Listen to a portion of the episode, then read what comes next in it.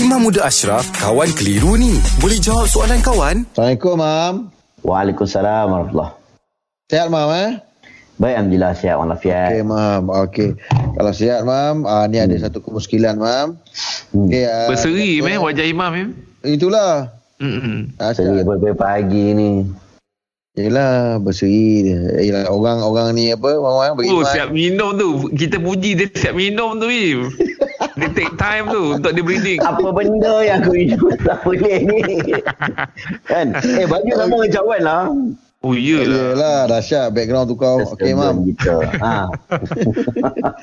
Bila dah, sekarang dah gadget, sekarang dah lebih pada gadget, Mam, eh. Dah pandai tukar background apa. Eh, itu tak tahu macam mana boleh jadilah tu. Ah, okey, Kan? Ah. Biasa orang tukar background Satu je Dia dua gambar Satu gambar background yang ada Satu gambar yang kat rumah pun ada Yelah. Betul Nak, Aduh, macam mana nak Nak- ejan ni? nak, Apa nak tak menunjukkan dia Mak, eh, Jeb, nak menunjukkan dia budak gadget, Jeb. Itulah tu Sikit hari jadi Ah. YouTuber ni dia ni Confirm lah.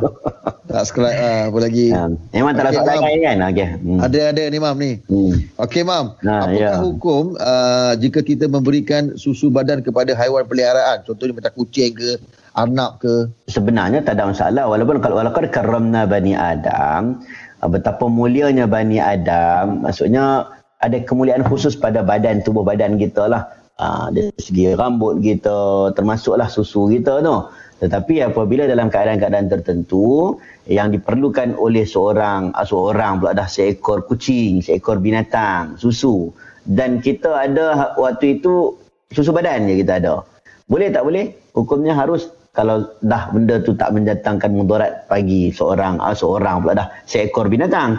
Jadi tak ada masalah pun. Cumanya kalau boleh dia menjagalah kemuliaan dirinya sendiri.